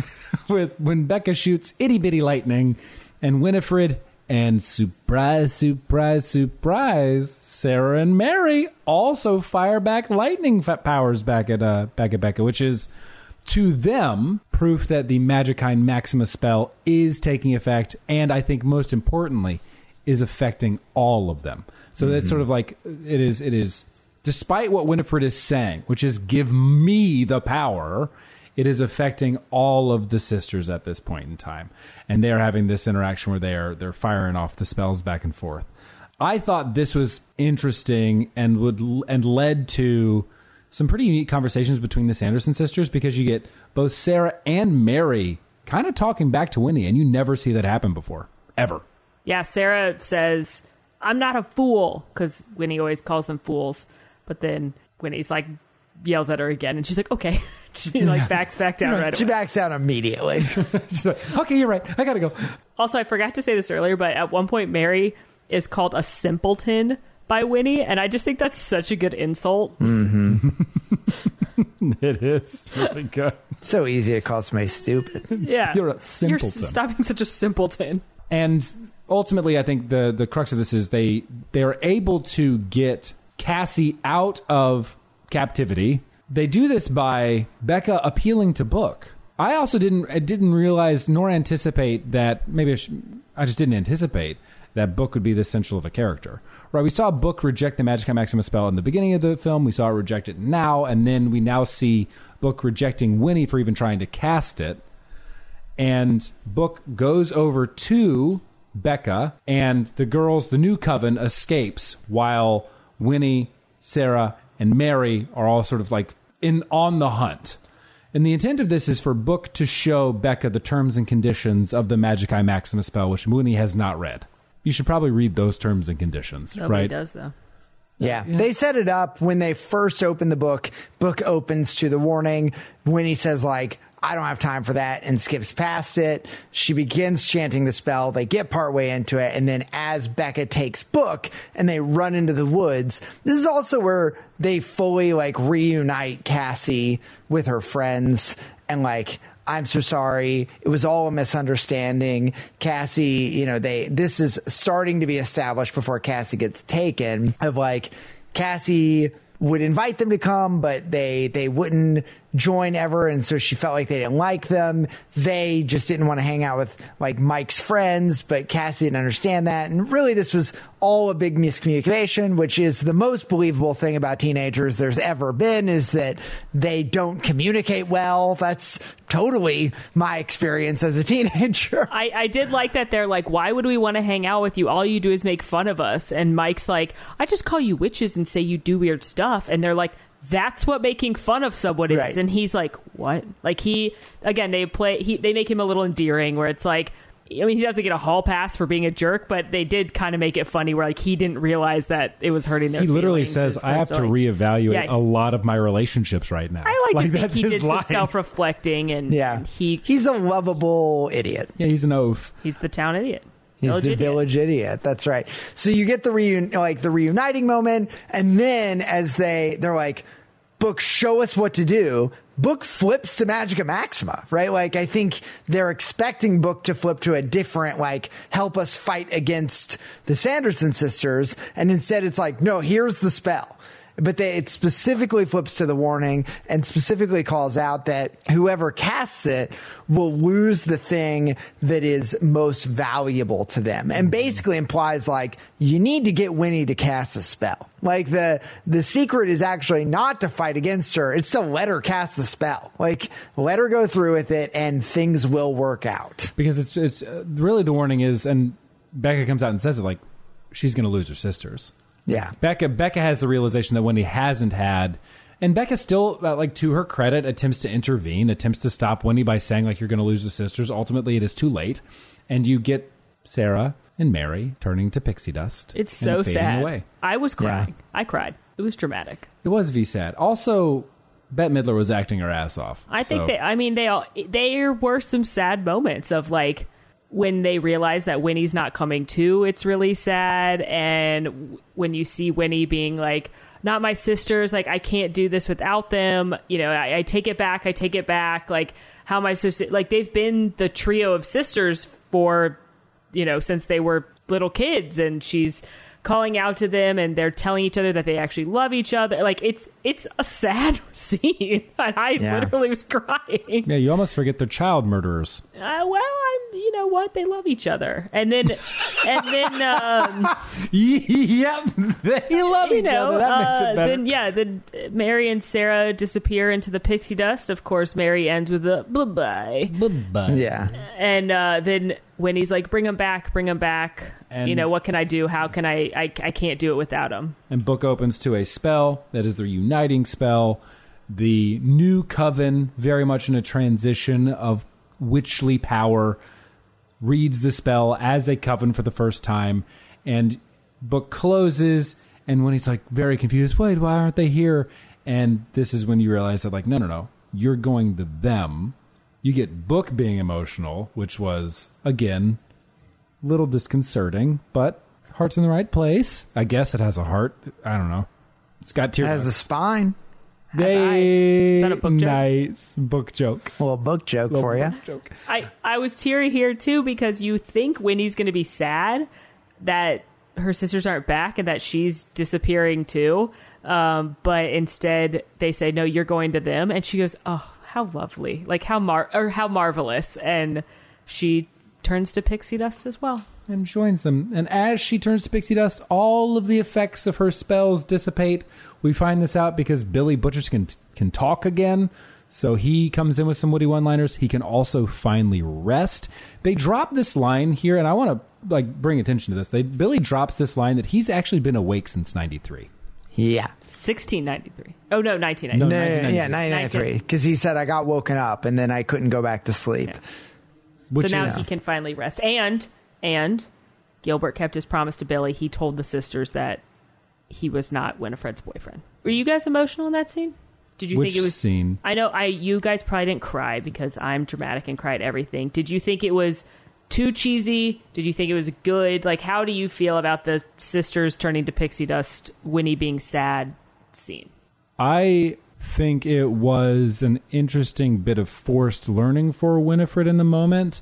it's it's a it's a trope, right? When he only realizes what she has when she loses everything, right? Like in pursuit of ultimate power, you lose everything else in that pursuit. So I think that's a common trope. So to watch her go through that journey, right, is emotional. But I think again, it was just uh, it's objectively sad, but I, don't think it I- made me emotional. Yeah, I, I, I think I'm on the same track as Alan, which was that I thought it was a lot to get me, the audience member, to go from these are evil witches trying to kill children to I need to care about your emotional relationships in literally one sentence. It felt like a real heavy f- tone shift on Winnie as a character who's been established as like the evil witch and we've been like rooting against her since the first Hocus Pocus movie. I, I have a hard time being like, oh, I care about your emotional well being now. Like, I, I don't. I think the writers are leaning on hmm. Bette Midler and this character being lovable, and that we all love the Sanderson sisters. And so you are going to care about them. But I think in the story, I struggle with why I should feel sympathetic to the evil character. They've been murdering children. Like I, I don't, I don't feel sympathy for her in that moment, right? So I, I have a hard time with it if I'm being honest. I think if I feel sympathy, it's just because Bette Midler made a character I love mm-hmm. and not because I think the writing has earned that emotional moment right? Like, I, I don't think it narratively works. I think it only works because I loved this movie as a kid, which maybe is enough for a sequel. I don't know. But in the moment, I was like, ah, I don't, I don't think this actually works as an emotional beat. It's also interesting because I think it's mostly an it's a farewell to Bette Midler. It's not a Yeah. farewell like I I don't think I think you as the audience member love Bette Midler and her acting. Yeah, I love the Sanderson Right, sisters. right, That's so- if yeah. it was any other villain, I don't think it would work. Like if it was Thanos or Voldemort, I would be like, No, Fuck you, that's get so out of sad. here. But like, it's yeah, it's because you love the Sanderson sisters. I also think this is why they introduce kid Sanderson sisters as to try and show you where they came from and hopefully give them more of a three dimensional character besides just evil witches. But yeah, I don't think that plot wise it makes a ton of sense. But I think yeah, just the nostalgia vibes. Yeah, I, I think the nostalgia vibes make it work. I think that it is, yeah, it's at war with itself a little bit over. I think the movie up until this point, I guess, is what I'm saying is is going to go against what I'm saying, which is that I don't think the movie is taking itself very seriously. I think the movie is mostly fan service, and so if the movie is mostly fan service, then this is a fine fan service ending, right? I think that by doing that, you're kind of giving up that the movie has good narrative plot writing. Um, and, and I don't think it's good narrative plot writing, but I don't think the movie's trying to do that. I think it's trying to be mostly a fan service sequel. So that's probably fine, I guess. What they do is they effectively baton pass, right? I think all at least I walked away thinking you've got the foundation for probably a Hocus Pocus series on Disney Plus, right? Like that it feels like that's what they're trying to set up, honestly. I, I agree, except that I'm sorry, I'm going to jump forward. I think that the end credit scene is weird then. Like I didn't like the end credit scene. I just I don't understand what they're doing with that. If if this is the goodbye moment, like we get a post credit scene of not Thackery Binx jumping up to a box that's labeled Black Flame Candle Number Two, and it's clearly Gilbert has made more than one, and I'm like, what are you doing? You're not Like- getting them back. You're not getting Bette Midler, Kathy Najimy, and Sarah Jessica Parker back to do this again. Like, Right. there's no shot there's going to be Hocus Pocus 3. Like, Right. I mean, if there is, I'll watch it. But, like, it's Been I- very successful, so never say never. But like, I just it doesn't feel like we're going to. I agree. and yeah, and they made this a very final emotional goodbye to the Sanderson sisters. But this is also the same studio that gave us a final emotional goodbye to the Toy Story characters. I was literally going to make that. I was like, this, we're, we're literally talking about Toy Story 3 into Toy Story 4 right now. So like, and I love Toy yeah. Story 4, so I'm not here to Sure, say yeah, yeah. I wouldn't watch another one. But yeah, I I love that they did an end credits, but I didn't. I wish the end credits when I saw I knew to watch the, the end credits because a bunch of people said, "Oh, make sure you watch the end credits," right? And I saw the cat, and I was like, "Oh, they're finally gonna pay off this fucking cat, and the Yeah. cat is gonna reveal that it is a human or that it is Yeah. related to Thackery Binx or something's going to happen with this cat. It can't possibly just be a black cat. you get your you get your Dani payoff, right? Like you get something. Like somebody comes in and is like, "Oh, I've been. Where'd you go get off to, or and whatever?" she picks right? it up Like- and it's it's Thora Yeah. Birch. I Yeah. yes, and unfortunately, it is just a black cat. And yeah, I agree. The post credit scene wasn't it for me.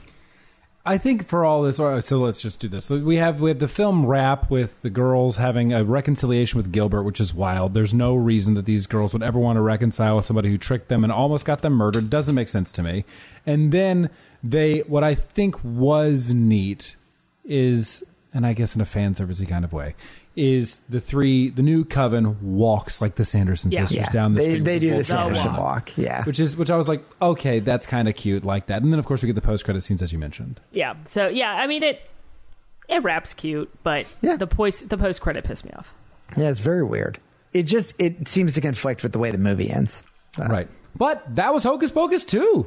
So uh, I think all of us kind of agree going into it. Like this movie is intended to be fan servicey. It's intended to re- give us back, you know, some time with some really iconic actresses for a cult classic movie. But I am curious as to what you would rate this film. Yeah, I agree. This is a hard one. Okay, I love Hocus Pocus one, and I think if I was to put if I was to rate Hocus Pocus one, it would be very very high on my scale. This one, I'm going to give I'm going to give this one a six point five. It is above average. It does not meet the expectations of the original to me. But here's the deal, and this is this is something that I was going to mention later. Like it's.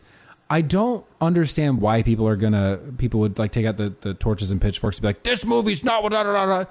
It never was going to be what you wanted. You would have built this film and the hype around it in your head to the nth degree, or you come in with just utterly low expectations, looking for them to actually be be subverted to. Right? Nobody is ever going to be happy watching this movie, especially if you've seen the original Hocus Pocus as a child, no less. Right? I think it does what it is designed to do, and that is to give us some time with some beloved characters to pass the torch in a way that makes sense for the next generation of watchers, in a way that gives them the potential to, if this is successful, to launch into something else, like a Disney Plus series. And what it did was it also like I got to see some of the magic of the Sanderson sisters again, and that's what I wanted. So I can't here sit here and trash the movie. It is above average. It's not great, but it is a it's a six point five for me. I think um, I'm not to be far off where Alan's at. I think that there are there were moments that really delighted me in this movie. I I love the Roomba scene, as I've said. I think that their use of technology is really clever in general. I also laughed out loud at the Alexa bit. I think it was wonderful to see these characters back again. I actually liked the new protagonists as well. I thought that for a movie that you know, like between a rock and a hard place when it came to a protagonist, um, I thought they they cast pretty well, and and I found them to be likable. And and to your point out earlier, Alan, like smart and had agency and and I liked all those things. I liked a lot of the fan servicey stuff, but I didn't think that the narrative was very strong. I definitely don't think that it's anywhere near the level of the original Hocus Pocus to me. I I will give it a seven point five. I think that it was a fun movie that had moments that I really enjoyed. I liked being with the Sanderson sisters, but it lacked in some of the areas that would have made it up at the upper echelon of where we've been so far. I'm going to be close to that, but a little bit higher, I think. I want to remind everyone listening that this is a scale that I'm rating DCOMs on. This is not my scale for like movies in general. Sure. Yeah. Like I gave Smart House like a nine, and Right. and th- that's compared to other DCOMs. So I'm the putting DCOM this scale. in the same category. This is not compared to like Jaws or like actual good Right. movies. Um, so for that reason, I'm going to give it an eight because I think I really enjoyed watching it. I actually enjoyed watching it more the second time because I knew the plot. So then I was able to kind of focus more on the quippiness of the sisters and I was able to pay attention more to Mary and Sarah in the background and their kind of funny jokes and funny one liners. I think it was very clever in a lot of ways, like them eating the face masks and stuff to be young. It had a lot of good fan service. The the main thing I'm knocking it on because I actually don't care about the plot. I'm going to be honest. I don't care that the plot doesn't make a lot of sense. I don't care that it, the entire thing hinges on me caring uh, about Bette Midler in the last 30 seconds and crying. Like I don't care. It I the plot could have been nonsense. But but why it's not higher is I wanted more fan service. I wanted I put a spell on you. I wanted a cameo from somebody in the first one or more references to people from the first ones. Even if they didn't have Allison and her yabos, like just to acknowledge her or maybe we meet one of the characters and that's their mom and they reference it and they show the house like i just wanted more you're you're just clearly making a fan service movie so make it the most fan service possible. Like there's no possible limit on fan service and i feel like they were trying to almost be like we're gonna give you some but not all of it. No give me all of it. Disney plus you make a fuckload of money. You telling me thora birch is so busy you couldn't have thrown a couple mil at her and she couldn't have come back? Like come on. Allison's mom ran the museum, right? Like, Yeah. like wha- it's such an easy end to just like mention, like, even if Gilbert's like, oh, I bought it from, yeah right? Like, even a name mention would have been literally a line of dialogue. It would have been so simple. Yes, I would have loved. I would have loved if the, one of the teachers called down the hall and Max was another teacher. Like I don't know. I just more, more. Give Yeah. me more. I poured through IMDb reviews. There are hundreds already. Hmm.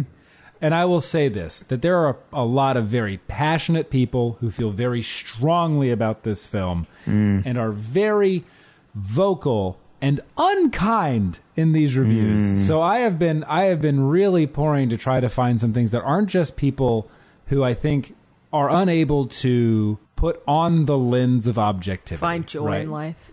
That too. So I'm gonna read one that's just a title because I think the title's really funny and it, it's a five out of ten rating. Um, the title is Hocus Unfocused, or and this literally or in parentheses or Hex in the City, which Funny. I like Hex in the Hex City. in the city. That's funny. And honestly, the review sounded, uh, it's from the 30s, it's from the launch. It says, Trust me, I really wanted to love this and was super excited when they announced the sequel. I tried not to have high expectations, but I couldn't help myself. Unfortunately, this didn't work on a lot of levels. Uh, they mentioned things like the Sanderson sisters don't mention Max, Dani, or Allison at all, which I think uh, we we mentioned as well. What they mentioned, we didn't. They shift the revenge plot to a descendant of a mayor they hated in Old Salem. Wouldn't they be hellbent on getting revenge on the dude that exiled them into the woods, or like no mention of the characters from the first film, and then they switch to the to the mayor's daughter instead of the mayor themselves, like super fast, almost on a whim? Again, I'm not going to do this. By the way, this is literally an essay, so I'm I'm picking and choosing pieces from this. I think the, the the main thing I get is it was nice to see the ladies all together again, but it felt a little hollow with this script. Hmm. And I was well, that that kind of sums it up, right? And this is probably one of the nicer reviews that I that I found here. There's a lot of there's a lot of what I think is sort of unnecessary hate for when for for a movie that we all knew was going to be for the Yeah. fans and fan servicey. Unfortunately, that's a lot of movie reviews these mm-hmm. days, especially with remakes or sequels or, or whatnot. I guess I guess the way this movie feels to me is having not been in the writing room. This is just how it feels. When I watch this movie, the way it feels is that a group of people came together and they started with every joke they wanted to make. Right? They were like, it would be funny if Roombas. It would be funny if Snapchat filter. It would be funny if like they threw out every reference and joke they wanted to make and then they wrote a story that allowed them to make all those jokes. They're like, "Oh, that could happen at a Walgreens." Right? Like it, it feels like they started with those like the jokes forward and then rather than writing a um, a story and like putting in the jokes, but it's probably not what happened. It's just the way it came across to me. All told, though, I'll watch that movie again. I will watch Hocus Pocus 2 again. I think it's just a nice little nostalgia hug in a lot of ways that I want sometimes. And like obviously I'm going to I would prefer Hocus Pocus the original, but I mean, that's not this is a popcorn film with a lot of fan service and I'm and I'm here for it. I'm glad that we were able to do this for our Halloween special. First Halloween special of, of many to come, by the way. The so I'm looking forward to what we're witches, the later. witches, the witches are back. Uh uh oh. Oh my gosh, the sisters are here. And we got a musical number in the credits too. We We did. did. We did. They really put to the, the musical talents of Bette Midler on display. What do we got next week? Horse oh, sense. Horse, Horse sense. sense, which Yeah. I'm I'm worried about expressing my excitement because the last time I said I'm so ah. excited for this movie, it was Don't Look ah. Under the Bed, and we all know what happened with mm, that. yeah. So I will just say it stars at least a single, if not two, of the Lawrence brothers. Two of them. We get What? we get Dose Lawrence brothers, Andy and Joey Lawrence make was- their DCOM debut. I was a big fan of two thirds of the Lawrence brothers. One half of that two thirds appears in this film. I'll let you do that math. Mm-hmm. Um, so I'm holding my breath to see if it holds up. It's also a horse movie for horse girl. Heck yeah, we're gonna get I some got- horse facts. I I ooh, I just hope it doesn't. Uh, don't look under the bed. All right, folks, thank you so much for listening. We appreciate you. Please leave us a review and like and subscribe to the podcast wherever it is that you get podcasts. It really does help us out, and we really appreciate it. Also, make sure to follow us on all of our social media channels. They are at Mammoth Club or at Mammoth underscore Club. But most of all, know that we appreciate and love you, and we will talk to you all next week. Happy week. Halloween! Happy Halloween! Happy Halloween! I'm a go. Boo!